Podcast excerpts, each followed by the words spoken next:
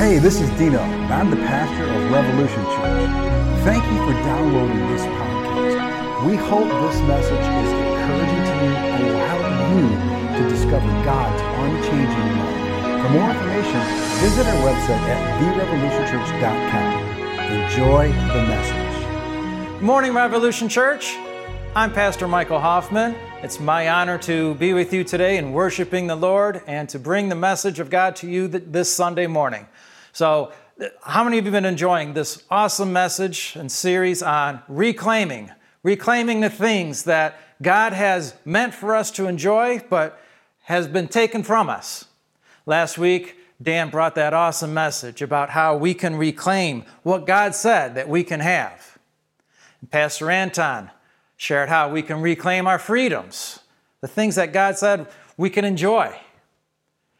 And Pastor Dino, he has shared with us how we can reclaim our confidence, reclaim things that have been taken from us or stolen from us or that we've just lost, and also how we can reclaim God's word in our lives. Well, today I want to share with you kind of the secret into the how to to do all those great things that those wonderful preachers have talked about and more. How we can claim for ourselves what God has given to us to enjoy in our life. So today I want to talk about how we can reclaim our original position with God. So we know God created the world, He created man, and He put man in a certain position. How do we get into that position? God gave us purpose. God gave us authority and God gave us dominion. And He also gave us abilities to walk and use those things. But over time, we, we as, as a humankind, mankind, as a race, uh, and in particular, we as the church, we've kind of lost sight of those things. We've grown accustomed to mediocrity or just being common or being uh, normal. We, we nowadays don't even want to stand out in a crowd because we're afraid what people might think of us or what they'll say. But God meant for us to stand out. He meant for us to be above, for people to look at us and say, There's something different about you. What is it? Because I'll tell you what, I saw that in a believer, and that's what drew me to Christ. I saw something different in somebody, and I wanted what they had. God's plan was for us to be extraordinary, for us to be far above, not common, for us to be leaders, not followers. He wanted us to be on top, not below or beneath. And some of us, maybe even all of us, at some point have had something in our lives where we had to stop and say, How did I get here? How did this happen to me? Why do I have to deal with this stuff? Why am I always feeling like I'm beaten up and downtrodden? Why is every day a black cloud hanging over my head? Why do I have to deal with this sickness or this disease or this chronic condition? Why am I always in pain? Well, if that's you today, pay attention because you're going to get an awesome answer on how to get beyond all that stuff. Okay? So, to see what God had in mind when He designed man, the position that we are meant to be in in God's eyes, we're going to go all the way back to the beginning. So, if you got your Bibles, your cell phone, your tablets, open up to Genesis chapter 1. And we're going to start reading at verse 26.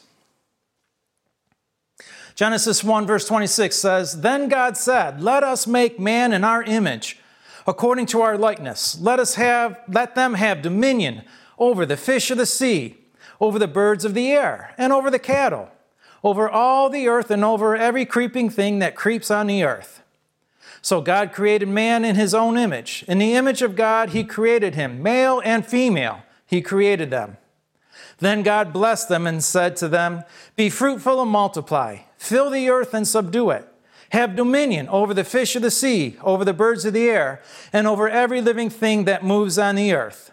And verse 31 says, Then God saw everything he had made, and indeed it was very good. So the evening and the morning were the sixth day. So often we will just read that story and we just think, oh, it's a nice story, the story of creation and Adam and Eve in the garden, uh, but it really doesn't pertain to us today. Or does it? It's funny, a story that when my uh, youngest daughter, Rachel, was about two years old and, and she had the little children's book with pictures in it. And so she sat down one day and she's like, I'm going to read my Bible. Now, we had read it to her, you know, bedtime stories and things like that, and we would read what's in there. But this particular day, she just sits down on the couch. She gets her little children's Bible out. She opens uh, the story Genesis, and she goes, In the beginning, God created naked people. And that's what we think about it. It's just this fun, cute little story, right? But it's a whole lot more than that. So let's break down these verses. Verse 26 says, then God said, Let us, emphasis on us, make man in our image, according to our likeness. So, who's God talking about here? Who's the us and the our?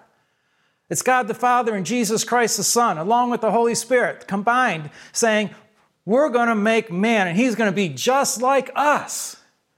Did you know that? You were created to be just like God and Jesus Christ. Get a revelation of that. Then he said, Let them have dominion over the fish of the sea. So that word dominion means to rule, to dominate, to tread down, to have dominion, to cause to dominate or to prevail. So we're made to be just like God and Jesus, and He gave us dominion. Dominion what? Over what? Over the fish of the sea, over the birds of the air, over the cattle.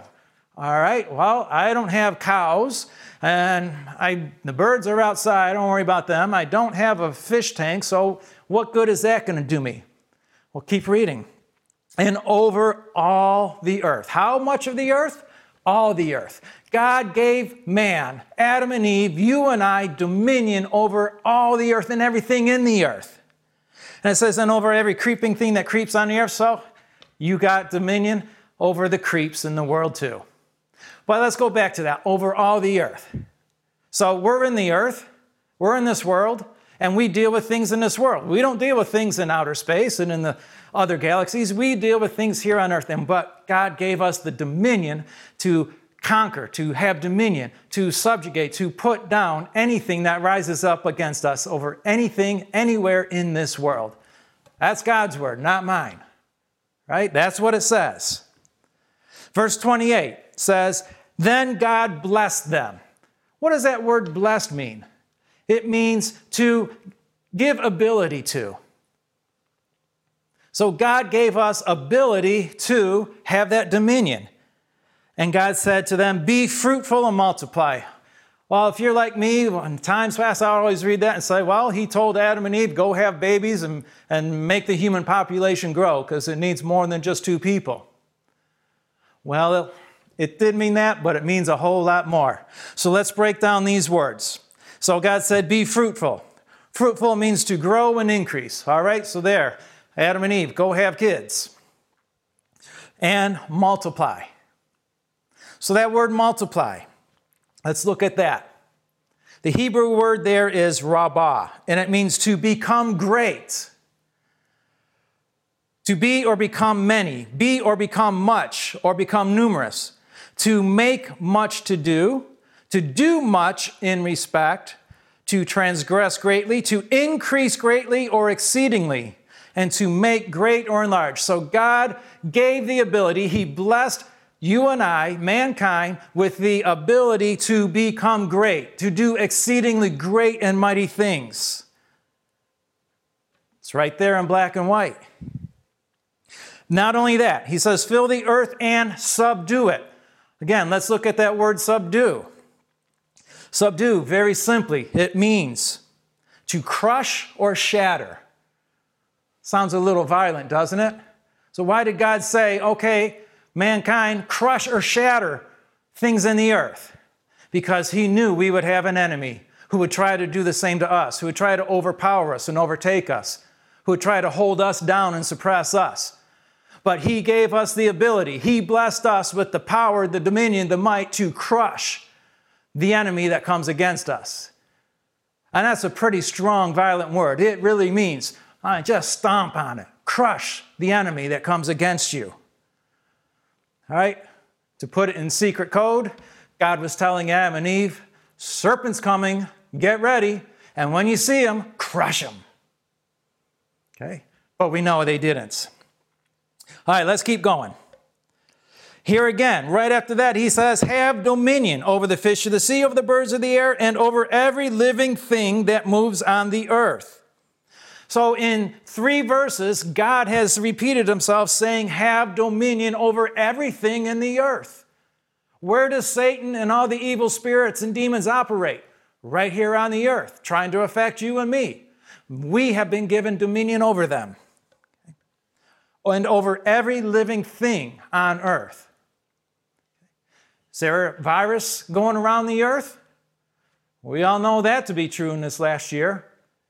Is that virus alive? Yep. Guess what? You have been given dominion over that virus, over every germ, over every virus, every bacteria. You have dominion over it. Verse 31 says, Then God saw everything He made, and indeed it was very good. Now, if you look at the whole story of creation and the six days that God created, every day he looked back at what he created and he said, and it was good. But on the sixth day, when he created Adam, he created mankind, he said it was very good. So let's look at that. Why, why does he distinguish between good and very good? That word very means exceedingly, abundantly, and greatly, and good is excellent. So God made us exceedingly, abundantly excellent with dominion over everything in this world. So don't believe the lies that you may hear about yourself, or you may even tell yourself about how you're a loser, how you can't do something, how you're no good, nothing ever works out good for you. Those are all lies that the enemy wants you to hold on to. Because God says you are above, you got dominion, you've got ability, you can do exceedingly great things and you are very good. So, in creation, God made Adam, or He made mankind, you and I, to be the top dog on this earth. Okay? He said, Go and subdue, or crush and shatter anything that comes against us. And we have the dominion, and we should use that dominion and that authority when something does try to come against us. So, we should crush the enemy whenever he shows his ugly face around us.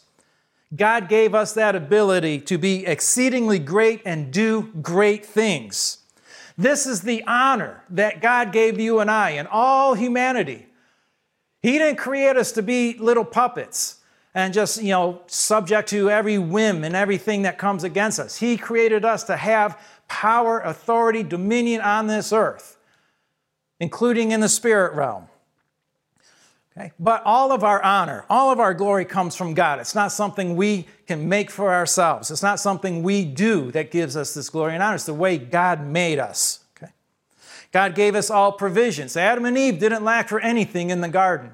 God gave us provisions on earth, and He gave us health. You know, Adam and Eve were not made to die. God created us to have perfect divine health, and He gave us His glory. Remember, we're made in His image and His likeness and God has glory, but it's His. We don't have it of ourselves. We have it through God. Okay? Bible says that God walked with Adam in the cool of the day. He was Adam's friend. Adam was God's friend. They chatted. They paled together. They, they did things together. God helped them. God showed them things. They had a relationship. And God wants that same with you and I. God didn't change because Adam sinned. God's the same yesterday, today, and forever. So, all those things that we read there in Genesis about how God was with Adam, we can have that same relationship, that same walk with God. Okay? So, what changed? Well, one bite of forbidden fruit changed a lot. Okay, so let's go to that story. Genesis chapter 3, we're going to start reading in verse 6. So, pardon me a little bit. I'm going to read a couple of verses here a bit to get through the whole effects of what happened there in the garden. So, starting in verse 6 of Genesis 3 So, when the woman saw that the tree was good for food, that it was pleasant to the eyes, and a tree desirable to make one wise, she took of its fruit and ate. She also gave to her husband with her, and he ate. Then the eyes of both of them were opened, and they knew that they were naked. So, I'm going to interject here. So, as soon as they took the bite, they disobeyed God. Sin entered the world right at that moment. They instantly knew they were naked.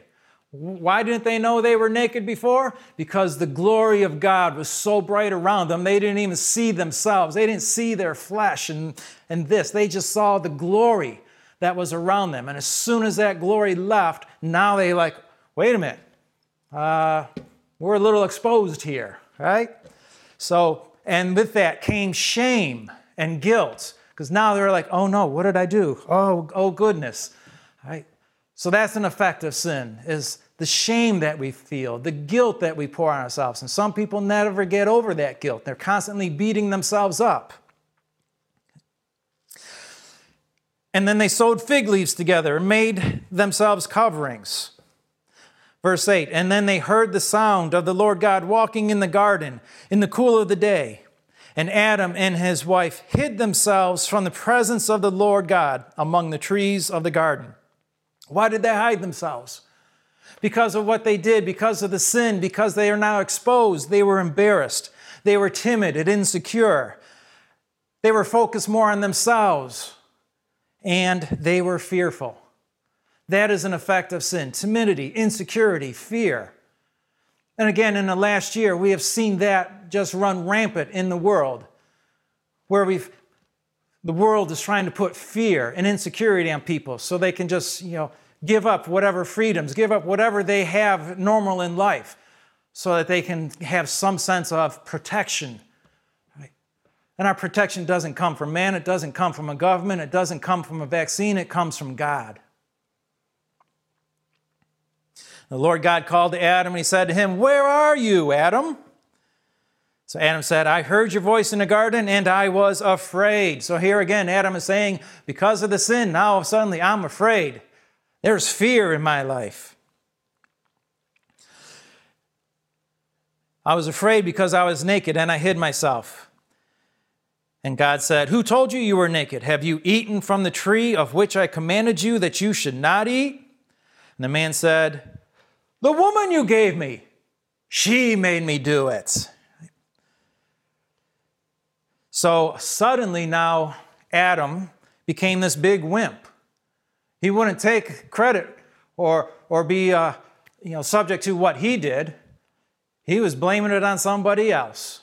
Right? So another effect of sin. Man, we became wimpy. We're not bold. We're not confident. We're no longer a leader. You know, we tuck tail and we walk away. That's not how God created us to be.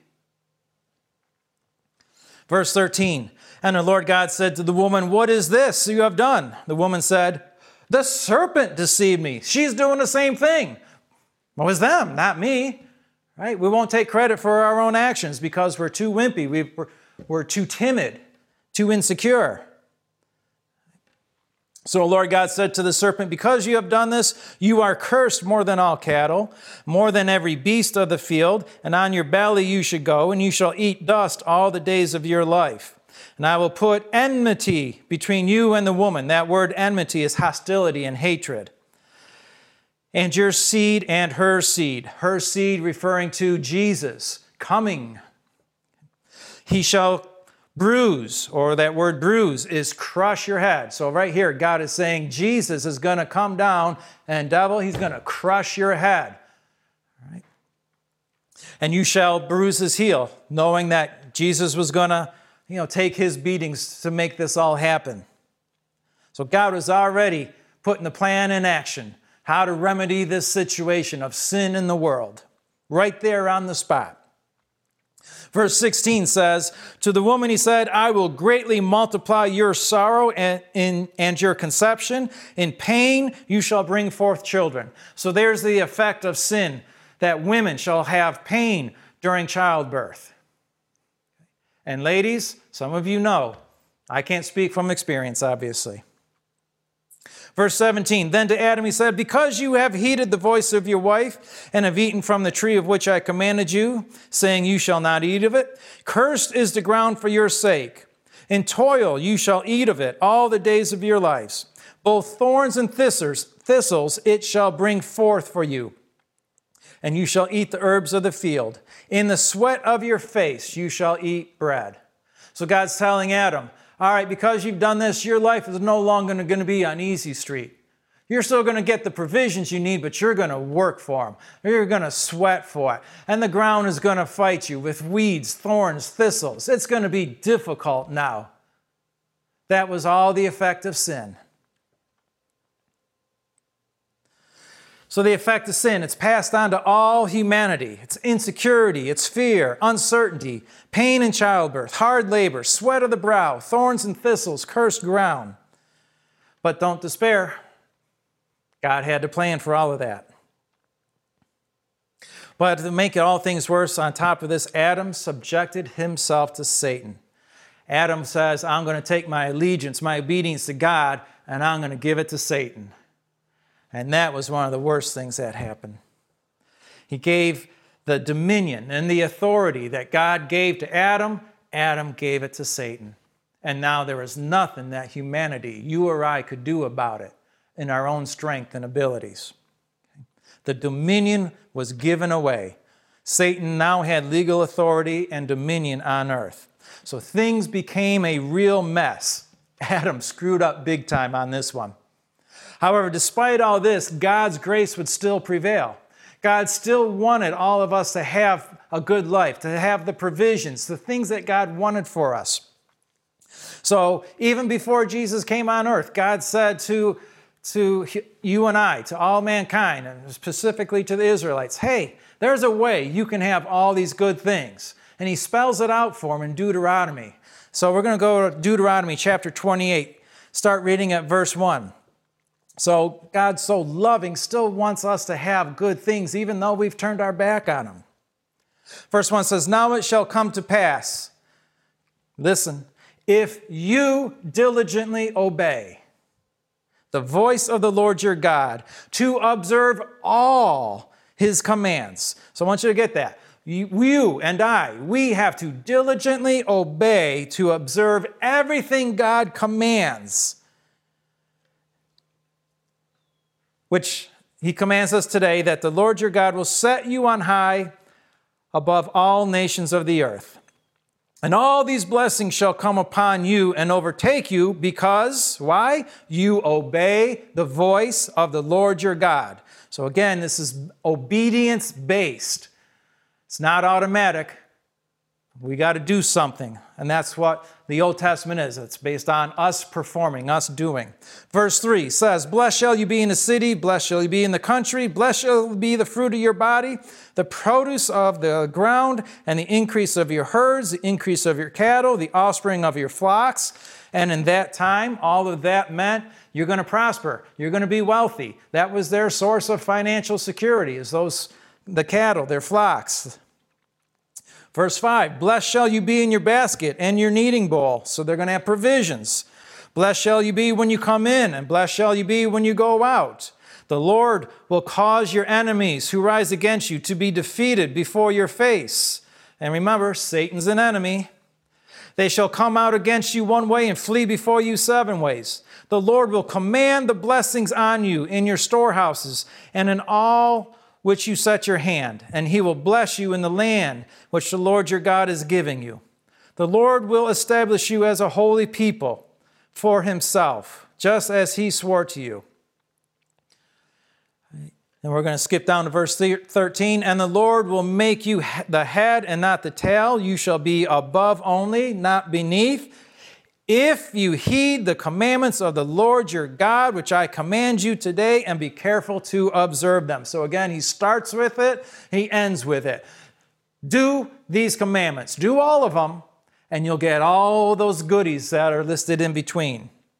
Verse 15 says, But it shall come to pass if you do not obey the voice of the Lord your God, to observe carefully all his commands and his statutes, that all these curses will come upon you and overtake you. So there's a flip side to it as well. You know, if we don't follow those commandments, then there's you know the bad things that come. Again, don't don't fret. That's Old Testament. So, well, I want in on these blessings, right? None of us want the curses. We all want the blessings, right? But we have to follow all the commandments, right? Well, no problem. At least that's what the Israelites thought. In fact, they even said it when they were at Mount Sinai, when the Israelites were uh, out in the wilderness after leaving Egypt. And God said, If you do these things, and the people said, We can do this. We can do everything you command us to do, God. No problem. We got this. It's on me. I can do this. That was pride. That was them saying, God, we don't need you. You just tell us what to do. Not a problem. We got it. But we knew, we know now that they couldn't do it. You and I can't do it. There was no perfect person who could do all that God commanded, save one, and that person is Jesus Christ. Okay? In fact, even right after they said that, God gave Moses the Ten Commandments, and before Moses even came down from Mount Sinai with the commandments, the people already blew it by making golden calves and idols to worship. So in the Old Testament, again, the burden was on the people to do what the law said to get what God promised and everyone failed at that. It's impossible for us to follow all the commandments. And God knew that, and that is why He sent Jesus. Jesus had to come so that God could get us back into the place He meant us to be in. We needed help. We needed saving. Every one of us need that saving grace. Romans 3:23 says for all have sinned and fallen short of the glory of God.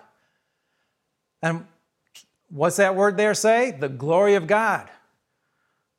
God wants us to walk in that glory still, but we all fall short of it. so that none of us can boast. But God had a way for escape for us. Again, God had a plan all the way back from the garden, and that plan was Jesus. Jesus is our great reclaimer, taking back what was stolen from us. Jesus came to the earth to reverse the curse, to bring us back to our original position of glory and authority and dominion. How did he do that? Well, we read about it when we read about the Last Supper. So we're going to go to 1 Corinthians chapter 11 and start reading at verse 23. And it says, For I received from the Lord that which I also delivered to you that the Lord Jesus, on the same night in which he was betrayed, took bread. And when he had given thanks, he broke it and said, Take and eat. This is my body, which is broken for you. Do this in remembrance of me. And in the same manner, he also took the cup after supper, saying, This cup is the new covenant of my blood. This do as often as you drink it, or do this as often as you drink it. And that is the, title for today's message Do This. Okay? For as often as you eat this bread and drink this cup, you proclaim the Lord's death till he comes. Therefore, whoever eats this bread or drinks this cup of the Lord in an unworthy manner will be guilty of the body and blood of the Lord.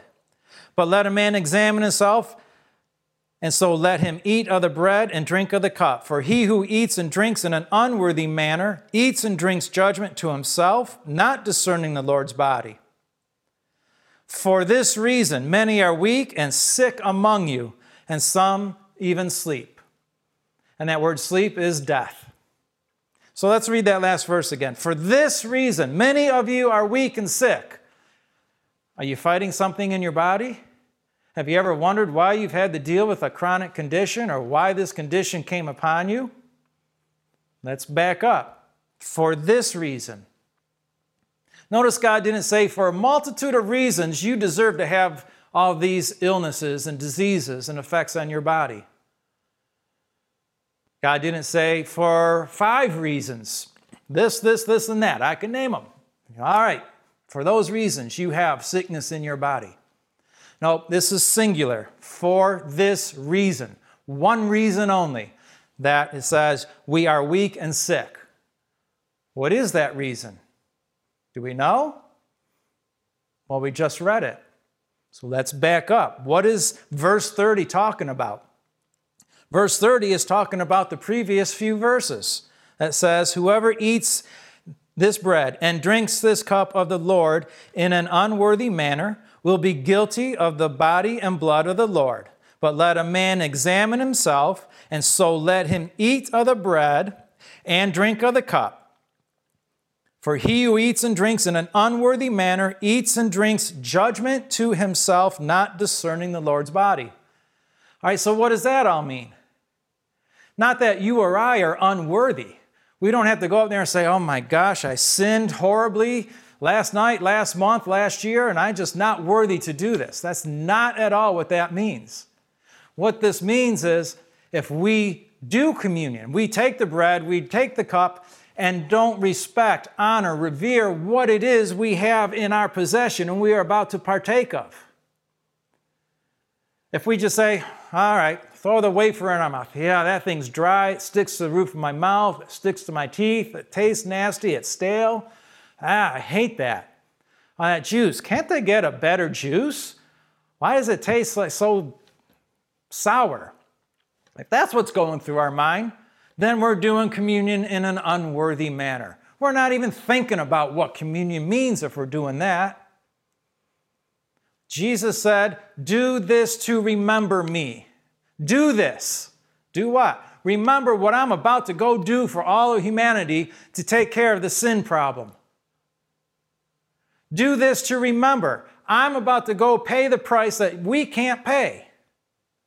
Do this to remember I'm offering my life the Lamb of God to sacrifice for once and for all time for the remission of sin, to cleanse the world of the sin problems that came when Adam and Eve ate from the forbidden fruit. That's what communion is all about. So we take the bread of communion. Jesus said, Do this to remember my body's about to be broken so that we can reclaim the health the wholeness in our bodies that God had originally designed us to walk in. We take the cup. Jesus said, Do this to remember that He's shedding His blood to wash away all of our sins. When all of our sins are washed away, there's no more curse of sin on our lives. It's all gone, it's washed away. God even says, I don't remember it. Those all these things that God said would happen as a result of sin are gone because the sin is gone. The curse is reversed. Remember all those things we talked about when sin happened? All those things the timidity, the insecurity, the fear, the shame, the guilt, okay, pain in childbirth, you know, sweating by the, uh, our brow and the hard ground and all that, all the curse of sin. Jesus took away that entire list of curses. And what's left after all the curses are gone? Just the blessings. But communion is not this fancy church thing to do. It's not this ritual that, okay, well, once a month, once a week, all right, we're going to just have the wafer, have the juice, all right, it's just part of church and go on. It's so much more than that. But at the same time, there's nothing magical about the wafer or the juice. The element itself is not magical. Okay, there's no healing power in the wafer. We can't just take the juice or wine and just pour it over our head and just think, okay, we're cleansed of our sins now. That's not how it works. Communion is about us having the revelation and keeping that revelation before us of what Jesus did for you and for me and for all mankind. What Jesus bought and paid for and has delivered back to us. What Jesus went and reclaimed for us. That's what communion is about. Remembering where we are with God. Jesus said, As often as you do this, so we should do it often. Nice thing about doing communion, we don't have to wait till it's church on Sunday. We can do it anytime we want at our house. Go back and read the scripture in Corinthians 11, 1 Corinthians 11, starting at verse 23. Read it, have the bread, have the juice, do communion yourself. It's about remembering what Jesus did for you and believing that when you do that and you just taking in, you are claiming back what was stolen from you. When Jesus said, Do this in remembrance of me, it doesn't mean to have just this passive recollection. Yep, okay, Jesus, uh, he, he was uh, arrested and tried and scourged and nailed to the cross and hung and died, and three days later rose again. I mean, not to downplay any of that, but we have to have something more than that in our heads, in our minds, in our spirit when we're doing communion. We have to focus on what exactly was the crucifixion about. Why did Jesus allow the scourging to happen? Why did he say, This is my body, and my body's about to be broken, scourged, stripped of skin and muscle, right down to bare bone, being tore off? He did that for you and for me so that our bodies would be put back together, healed, whole, made the way God designed it to be made. Remember, in His likeness and image, I can tell you, God doesn't have any sickness in His body. Jesus now doesn't have any sickness in His body, and we're made in that likeness and image. That's how we should be too. Seeing his body broken so that our body is healed. That's what we do when we take the bread. Seeing his blood being poured out, and he gave all of his blood so that all of our sins would be washed away. That's what we think about. That's what we're remembering when we take the cup remembering the King of Kings, the Lord of Lords, the Holy One of Israel, the Son of God Almighty, suffered and died for you and for me in order to reclaim and restore to that original glory, that original authority, that original dominion and power that God created us to walk in. That's what communion is about. Remembering that Jesus put us right back to where Adam and Eve were, the way they were created to be before they ate that fruit. So, how powerful is this? If we read Colossians 1, starting in verse 12, it says, Giving thanks to the Father who has qualified us to be partakers of the inheritance of the saints in the lights. He has delivered us from the power of darkness and conveyed us into the kingdom of the Son of His love, in whom we have redemption through His blood, the forgiveness of sins. He made us to be partakers, to join in the effect of this glorious life. Romans 5, starting in verse 15, says, But the free gift is not like the offense. For if by the one man's offense many died, so we're going back to Adam again, if by one man's offense many died, much more. How much more? much more. The grace of God and the gift by the grace of the one man, Jesus Christ, abounded to many. So, even though there was an effect of sin on all humanity and over all the earth, much, much more, much more is the effect of what Jesus did for us. Verse 16 says, And the gift is not like that which came through the one who sinned. For the judgment came from one offense, resulted in condemnation. But the free gift, which came from many offenses, resulted in justification. For if by one man's offense death reigned through the one, here's that again, much more, much more those who receive abundance of grace and the gift of righteousness will reign. What does that say? We're going to reign. We're going to reign. We're back in that original position of dominion, authority, power. Walking in the cool of day with God, having a relationship with God. We reign in life through the one Jesus Christ. And if we're reigning in life, that means we've got the power and authority to control those things that happen in our lives. Verse 18, therefore, as through one man's offense judgment came to all men, resulting in condemnation, even so through one man's righteous act, the free gift came to all men, resulting in justification of life. For as by one man's obedience many were made sinners, in fact, all of us were made sinners by what Adam did, so also by one man's obedience many will be made righteous. How do we get made righteous? We accept Jesus as our Lord and Savior. We believe in what He did for us and accept it. So we do this to get much more. We do this in remembering what Jesus did for us to get much more. It's not about us having to do something to become righteous, it's about us receiving what Jesus did for us already to become righteous. Because of what Jesus did for us, we are now seated in heavenly places at the right hand of God Almighty. That is definitely a position of power, a position of authority. At God's right hand in the body of Christ. You can't get any higher than that.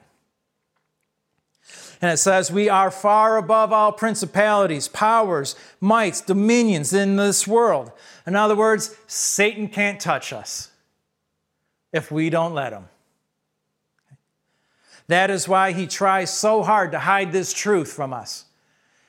Satan knows he lost the battle, and he knows we have authority over him.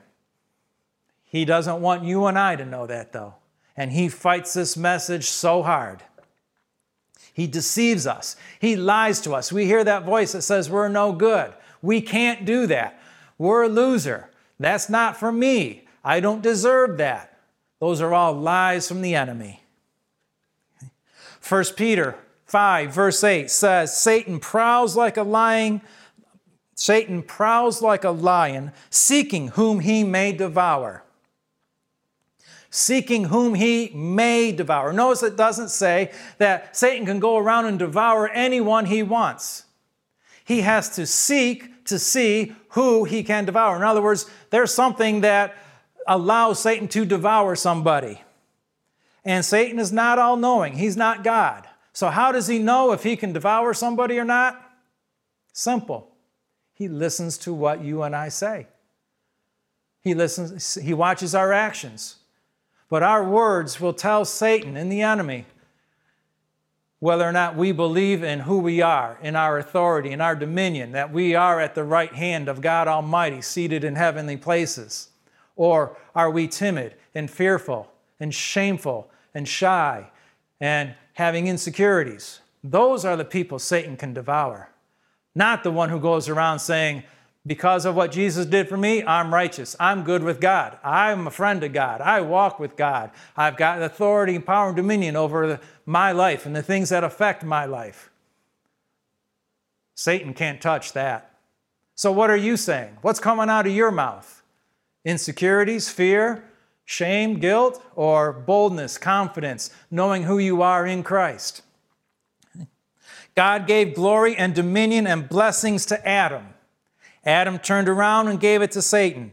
Jesus came on the scene. He conquered Satan. Bible says he stripped Satan down and he paraded him around like a whipped puppy, saying, "Look at the loser." Okay? And Jesus took back all the authority that was given to Adam. He took it back from Satan. And he's saying, "Here it is. Come and claim it for yourselves." And with communion, that's what we're doing. We are remembering Jesus conquered Satan, took that authority, dominion, power, boldness, confidence, the ability to do the things that God wants us to do, asks us to do, gave us ability to do. And He says, Here it is, it's all for you. Come and claim it or reclaim it because it was ours originally. So it's up to us to reclaim it for ourselves. And we do that by doing this, doing communion. So we're going to do communion in just a second. But before we do communion, there's one thing that we all need to do. And it is believe in Jesus Christ. Communion is for the believer. Communion is saying, I uh, believe and accepted that Jesus died for me, and He paid the price of sin for me, and my sins are washed away from me. So before we remember that, we've got to be a believer. So if you've never heard this before, you've never asked Jesus to be your Lord, your Savior, you've never asked Him to come into your life, I'm going to give you that opportunity right now. And again, God makes things so easy for us. All we have to do is believe in our heart and then confess with our mouth Jesus is our Lord and Savior. He makes it so simple for us to get back into that original position. So if you've never asked Jesus to be your Lord and Savior, if you don't know for sure that you will go to heaven after you take your last breath here on earth, but you want to know for sure, then I invite you to pray this prayer with me. To say, Heavenly Father, I thank you that you sent Jesus Christ, your Son, to this earth to die for me, to shed his blood to wash away my sins. Jesus, I believe you are my Lord and my Savior. Come into my life right now. And I believe I am forgiven of all sin and I am made righteous because of you, Jesus. Amen.